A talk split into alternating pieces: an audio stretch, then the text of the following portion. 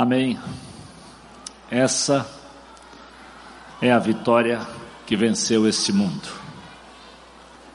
Esse Jesus é a tua fé que pode fazer toda a diferença se você crer nessa história. Eu quero lhe dizer que essa é uma história que começa lá no Velho Testamento, quando um povo oprimido, cativo, maltratado, Deus ouve o clamor desse povo. A Páscoa tem início lá no livro do Êxodo, para resgatar pessoas. É incrível que a gente viu aqui hoje. Crianças de uma comunidade simples, mas que também têm sido resgatadas por esse amor de Jesus. Com certeza, famílias que aqui estão hoje, representando esses pais. Tem alguém familiar dessas crianças aqui hoje? Levanta aí, olha aqui, tem uma turma aqui, tem mais alguém aí onde você está? Fica de pé para que essa comunidade possa aplaudir. Pode ficar de pé. Vamos aplaudir que Deus tem feito ao redor dessa comunidade. É o amor de Jesus. É a sua graça. Obrigado, viu? Podem se assentar. É a graça que um dia me alcançou e alcançou essas crianças e essas famílias. Muita gente nem entendeu quando essa igreja saiu lá, praticamente da aldeota, e vem para um lugar como esse. Talvez hoje a gente esteja vendo o resultado de como a graça de Jesus foi capaz de abençoar esses que estão aqui ao redor de nós pela sua igreja. Então, em Êxodo capítulo 3, vamos ficar de pé para a gente ler esse texto da palavra de Deus? Êxodo 3, nós vamos ler do versículo 7 ao versículo de número 12. Êxodo 3, do versículo 7 ao número 12. Disse o Senhor: De fato, eu tenho visto a opressão sobre o meu povo no Egito. Tenho escutado o seu clamor por causa dos seus feitores, e sei o quanto eles estão sofrendo. Por isso eu desci para livrá-los das mãos dos egípcios e tirá-los daqui para uma terra boa e vasta, onde manam leite e mel, a terra dos cananeus, dos hititas, dos amorreus, dos ferezeus, dos heveus e dos jebuseus. Pois agora o clamor dos israelitas chegou a mim, e tenho visto como os egípcios os oprimem. Vá, pois, agora, eu o envio a Faraó para tirar do Egito o meu povo, os israelitas. Moisés, porém, respondeu a Deus: Quem sou eu para apresentar-me ao Faraó e tirar os israelitas do Egito? Deus afirmou: Eu estarei com você. Esta é a prova que sou eu quem o envia. Quando você tirar o povo do Egito, vocês prestarão culto. Obrigado, Senhor, pelo nosso privilégio hoje de prestar culto ao Senhor. Porque assim como aquele povo que vivia oprimido, que era maltratado, assim como Jesus foi. Nós também vivemos num país de tanta opressão, de tantos maltratos, de tanta insegurança, de tanta tristeza, de tanta corrupção que nós vivemos justamente nessa semana, Deus. Oh Deus, assim como o Senhor libertou aquele povo, assim como o Senhor já libertou algum de nós, que nessa noite o Senhor liberte outros, que conheçam a graça, que conheçam esse amor que veio ao encontro da minha necessidade e da necessidade de todo aquele que o reconhece como Senhor e Salvador. Deus, a história da Páscoa é uma história de um Deus vivo, no Velho e no Novo Testamento. É por isso que hoje nós celebramos a grande, tremenda vitória naquele que se fez homem, que habitou entre nós, que nós vimos a sua glória, que venceu a morte, que ressuscitou e hoje está à destra de Deus para interceder por nós, pela sua igreja, pelo seu povo. Oh Deus, nos abençoa nessa noite. nos faz contemplar o teu cuidado, a tua bondade, acima de tudo, a tua presença santa e gloriosa. Nós oramos, Deus, em nome de Jesus. Amém. Podemos assentar? Então, a história da Páscoa começa exatamente com a demonstração de um Deus que é vivo, que pensa no seu povo, que olha para o clamor e para a aflição do povo o povo estava oprimido, dominado por um faraó, completamente sem perspectiva. Mas a Bíblia diz aqui em Gênesis 13 que o Senhor, 3, que o Senhor vê a opressão que o povo estava passando. Talvez hoje, todos nós estamos dizendo: Senhor, o Senhor está vendo o que está acontecendo com esse país também? O Senhor vê que desânimo nós temos com esses políticos que estão aí, com o governo que aí está instalado. Eu acho que quando a gente escuta essas histórias, a gente fica desanimado. Mas que bom que quando o povo estava assim, Deus se revelou. Quem sabe a hora mais do que nunca de Deus se revelar e usar pessoas sérias e honestas para mudar um pouco da história do nosso próprio país. Assim foi lá na Páscoa. O Senhor viu, o Senhor escutou, presta atenção, ele viu e ele escutou. Creia, meu amado, não importa onde você está e como você está Deus vê, sabe a sua necessidade e Ele ouve o seu clamor. É por isso que Jesus diz: pede, que eu vou te dar, bate, porque a porta vai se abrir, me busca e você vai me achar. O mesmo Deus que viu lá, que olhou para aquele povo, é aquele Jesus que olhou para as crianças, que olhou para uma prostituta, que olhou para um cobrador de impostos mal visto pela sociedade, mesmo que ele estivesse se escondendo lá no árvore. Deus diz: Zaqueu, desce daí, hoje eu vou na tua casa. É, Jesus marca encontro Jesus busca, e eu sei, porque eu também fui encontrado. Eu nem preciso pensar em Zaqueu. Eu lembro bem como eu fui encontrado. O Senhor está atento ao sofrimento do seu povo. Deus sempre toma, mesmo que você pense que não. Deus sempre toma conhecimento do que acontece na minha vida, do que acontece na tua vida. O povo estava distante da sua terra natal, oprimido por um governo, com certeza, talvez muito mais duro, muito mais déspota do que o nosso. Completamente controlador era o Faraó. Mas mesmo assim, Deus não abandonou, Deus estava vivo e atento Páscoa é acima de tudo presença. É um Deus que veio para olhar para o seu povo.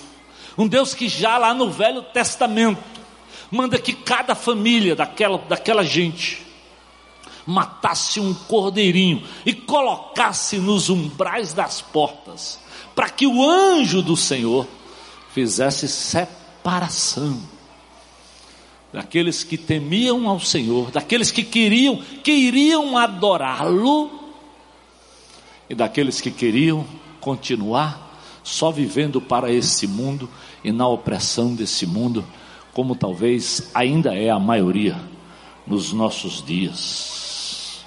Deus não nos abandona. Em Êxodo 3, versículos 19 e 20, a Bíblia diz assim: o Senhor diz: Eu sei que o rei do Egito não os deixará sair, a não ser que uma poderosa mão o fosse. Por isso estenderei a minha mão e ferirei os egípcios com todas as maravilhas que realizei, que realizarei no meio deles. Depois disso, ele os deixará sair. As coisas não aconteceram pelo poder daquele povo. Era um povo fraco, oprimido, sofrido.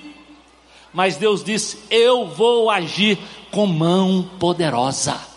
É por isso que nós temos que continuar crendo que Deus também pode e tem poder para agir com mão poderosa nesse país, na minha família, na tua família, na minha vida e na tua vida. Nós acabamos de cantar, não tem causa perdida. Não tem causa perdida. Para Deus tudo é possível, não pelo teu poder nem pelo meu, mas pelo poder daquele que venceu a morte. É por isso que o túmulo está vazio. É por isso que a pedra rolou. É por isso que a própria cruz está vazia. É por isso que nós evangélicos não cremos num Jesus que continua lá na cruz. Porque ele ascendeu aos céus, ele venceu a morte. Ele está à direita, à destra do Pai, intercedendo por você e por mim.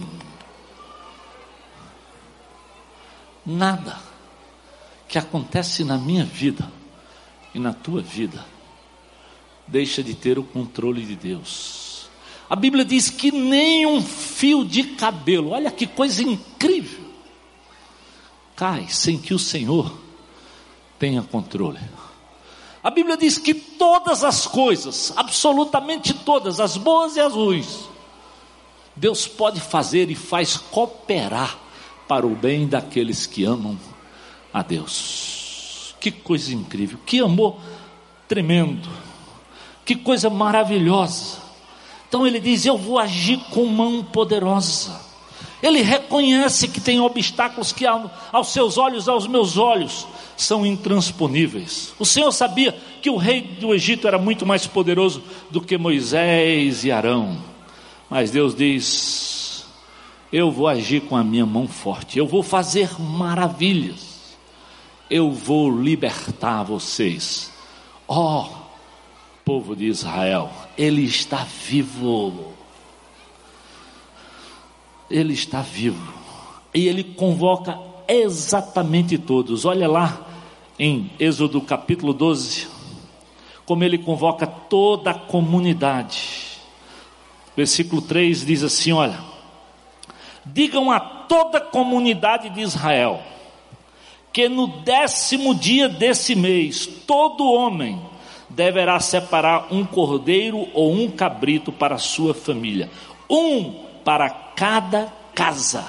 Deus veio ao encontro do seu povo sem fazer distinção, e Jesus amou o mundo inteiro. Ele não faz distinção. Sabe por quê? Porque todos pecaram. E todos nós andávamos e andamos muitos como ovelhas desgarradas, sem compromisso com Deus. Mas mesmo assim, meu amado e minha amada, Jesus tem interesse. Mesmo que você não acredite, Ele te ama. E Ele quer firmar os teus passos. Ele quer te levar por um caminho novo e um caminho de vitória. Por isso Ele convidou absolutamente a todos, sem distinção. E no versículo 6 e 7 do, de Êxodo 12 ele diz assim: Olha, guardem que no décimo quarto dia do mês, quando toda a comunidade de Israel irá sacrificá-lo ao pôr do sol, passem então um pouco de sangue nas laterais e nas vigas superiores das portas das casas, nas quais vocês comerão o animal. Então Deus diz: vão lá, sacrifiquem o cordeiro, passem o sangue. E quando o anjo veio, identificou exatamente aqueles que ouviram e que obedeceram ao Senhor. Ainda hoje, meu amado, a história não é diferente. Por isso a Bíblia diz: Hoje, se ouvirdes a sua voz, não endureçais o vosso coração. Deus tem interesse na sua vida, Deus te ama. O que você não pode fazer, o que eles não podiam deixar de fazer, era endurecer o coração e não dar ouvidos à voz de Deus. E Deus foi lá e agiu. Olha, versículo 12 do capítulo 12. Naquela mesma noite, ele diz: Eu passarei pelo Egito e matarei todos os seus primogênitos, tanto homens como dos animais. Executarei juízo sobre os deuses do Egito, porque eu sou o Senhor. Ele é soberano. Ele conhece o coração de cada um de nós. E ele desafia o seu povo a celebrar. Veja no versículo 14. Esse dia será um memorial que vocês e todos os seus descendentes celebrarão a festa do Senhor. Celebrem como decreto perpétuo.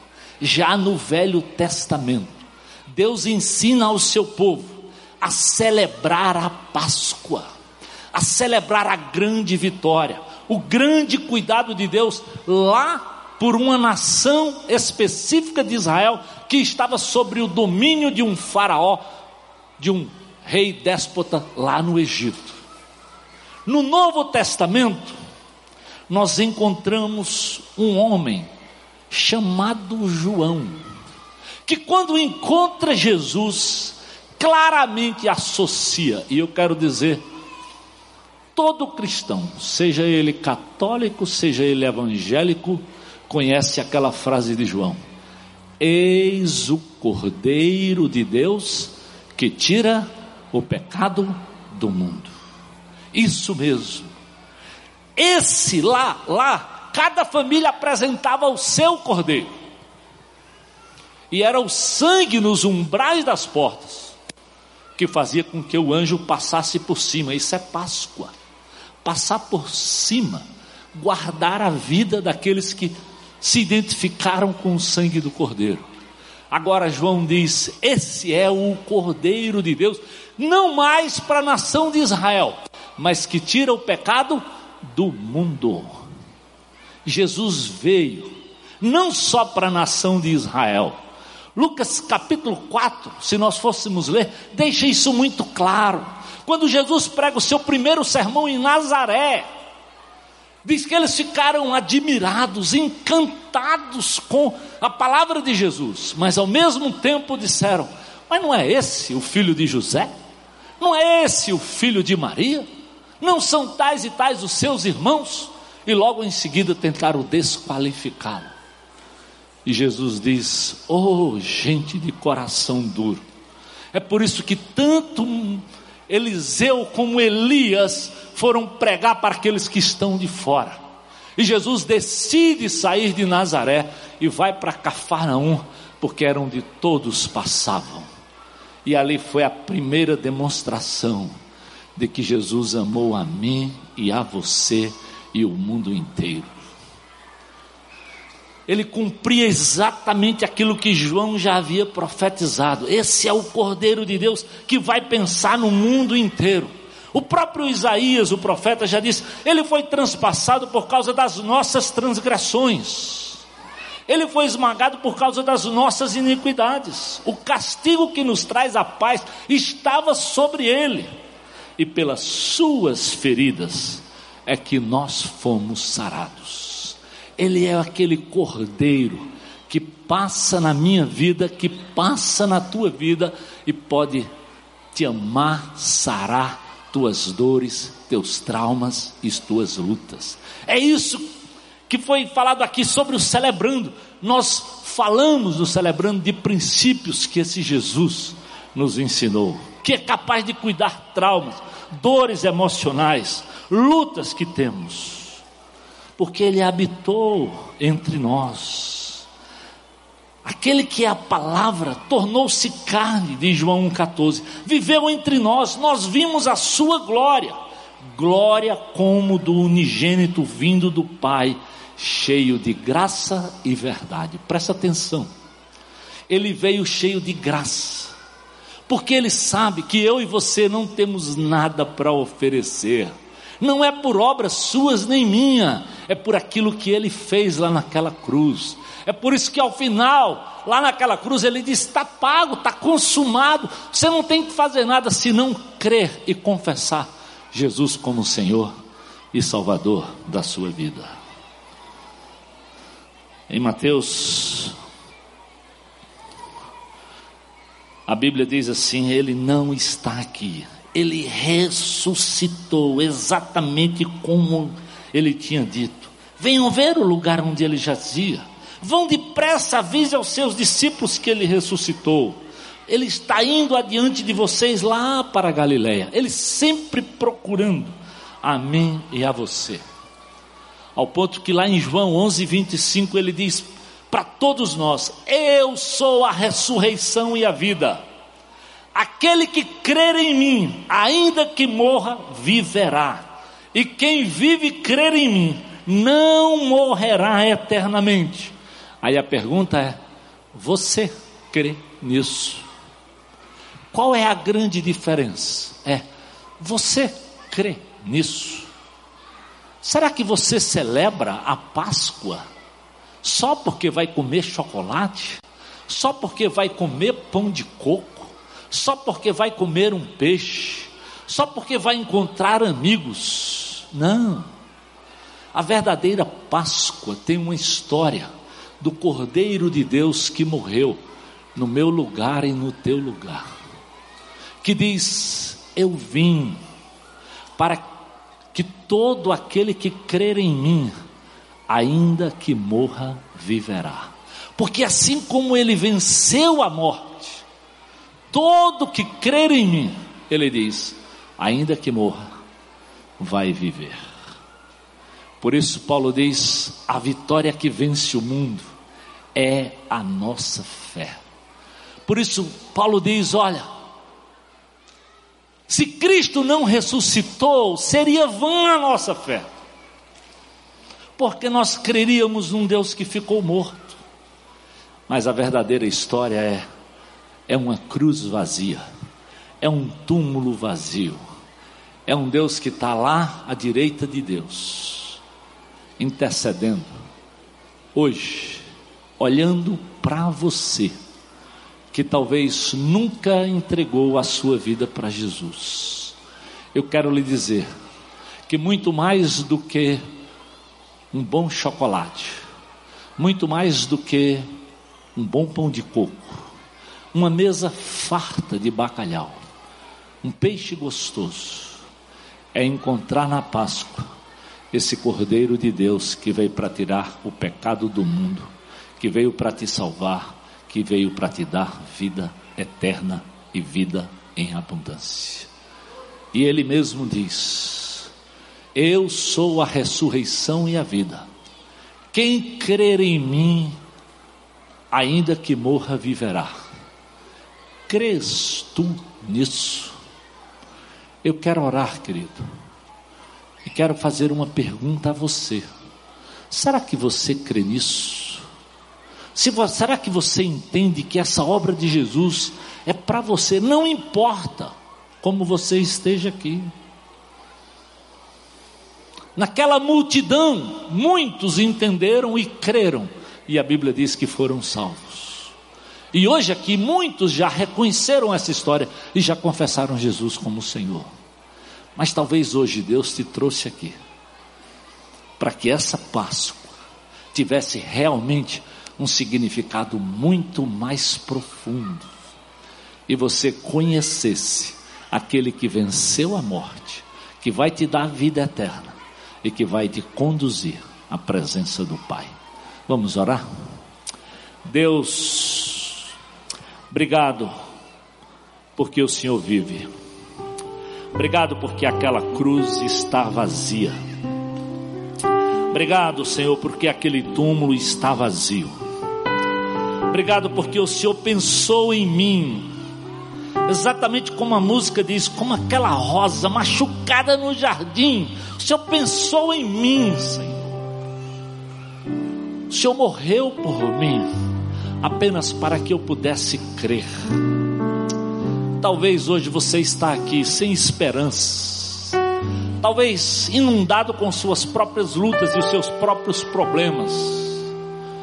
E hoje Jesus quer te dar esperança, quer te dar vida, quer te livrar da morte, quer te dar uma esperança eterna. Enquanto nós cantamos essa música, eu quero que você pense bem na letra dela. E se Deus estiver falando com você, vem aqui à frente, eu quero orar com você para você entregar a sua vida. Vamos, igreja, vamos ficar de pé e vamos cantar essa música preciosa.